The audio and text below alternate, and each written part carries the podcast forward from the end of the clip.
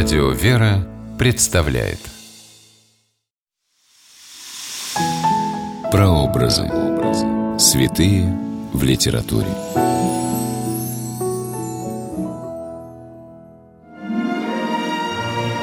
Жизнь и деяния святых вдохновляли и продолжают вдохновлять авторов на создание стихов, героических поэм, исторических романов. Здравствуйте! С вами писатель Ольга Клюкина с программой «Прообразы. Святые в литературе». Сегодня мы говорим о благоверном князе Иване Калите и романе Дмитрия Балашова «Бремя власти». Место действия – Москва, начало XIV века.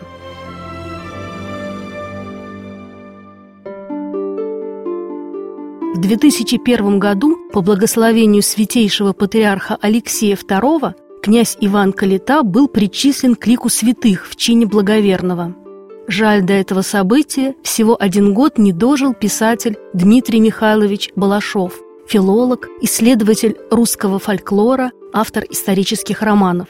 Один из них из цикла «Государи московские. Бремя власти» посвящен возвышению Москвы в начале XIV века при князе Иване, сыне Даниила Московского.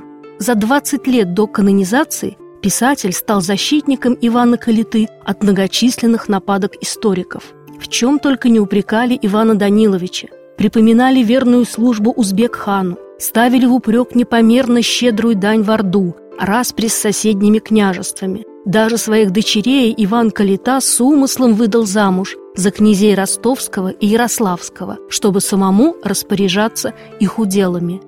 Историки до сих пор спорят, то ли за щедрость, то ли наоборот за прижимистость получил Иван Данилович в народе прозвище «Калита». В старину так называли особый кошель на поясе. Дмитрий Балашов ставит вопрос шире. А для чего же нужен был князю весь этот расчет? «У меня тут», — он показал себе на лоб, на выпуклое место между бровей. «У меня тут что-то такое, что не дает мне жить так, как живут другие. В простоте, День ото дня я должен собирать землю. Даже не землю, власть. Даже не власть, страну, язык русский. В этом и будет наказание мое и искупление грехов. Иван Калита отлично понимает, чего ради он возит в Орду телеги с русским добром. Пущай его заклеймят Ака Татя, но он всем серебром соберет воедино Русь, поясняет Дмитрий Балашов заветную мысль своего героя. Тяжела шапка Мономаха. Недаром писатель назвал свой роман «Бремя власти». Московский князь Иван Данилович в душе радеет не только за Москву, но и за всю разоренную татарами русскую землю. И тут никак нельзя ошибиться, нужно действовать с умом и дальним прицелом – вот какие наказы дает в романе Иван Калита старшему сыну и наследнику престола, в будущем московскому князю Семену Гордому. Запомни, затверди как молитву, как Отче наш, три основы всякой власти, три условия, три камени краеугольных, коими упрочает всякая власть на земле, и без коих не постоит и погибнет – сугубое единение всех граждан земли Твоей я, единение в любви, в совокупном содружестве. Второе – уважение к родной старине, к навычиям и заветным преданиям. И третье – всегда должно опору свою находить в большинстве языка Твоего, в труждающих, в работниках добрых. Чего только не предпринимает Иван Калита для укрепления своего московского княжества. Дает иностранным купцам большие льготы, чтобы им стало выгодно продавать свои товары в Москве. Добивается, чтобы присланный из Константинополя митрополит Феогност местом своей кафедры выбрал не Владимир или Новгород, а именно Москву, небольшой, в общем-то, в то время русский город – не жалея средств, Иван Калита возводит в Москве каменные храмы, в том числе Успенский и Архангельский соборы на главной площади, которая получит название Красной. Князь Иван Данилович умело ведет свою политику, политику созидания.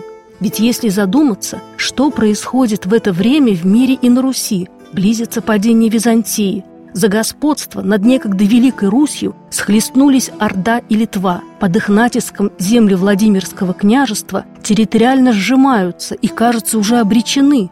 Возвышение Москвы при князе Иване Калите и затем при его потомках нарушило этот страшный сценарий. Лукавил я перед ханом Алексей.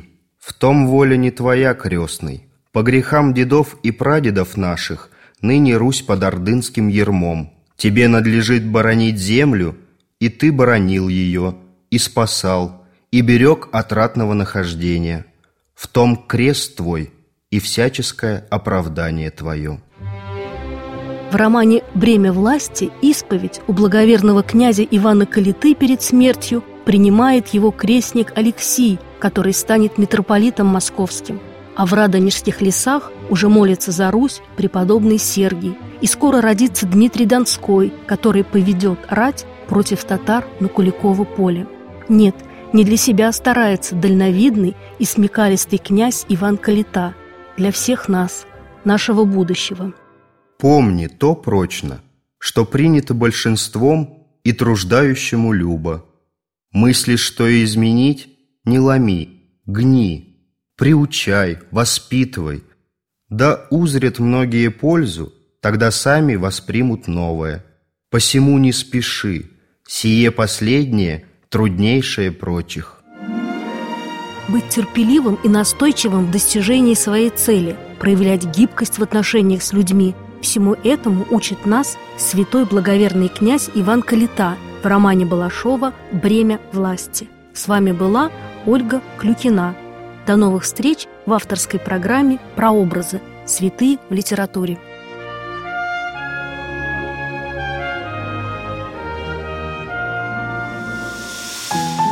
Прообразы. Святые в литературе. При реализации проекта используются средства государственной поддержки, выделенные в качестве гранта в соответствии с распоряжением президента Российской Федерации от 1 апреля 2015 года номер 79 РП и на основании конкурса, проведенного Союзом женщин России.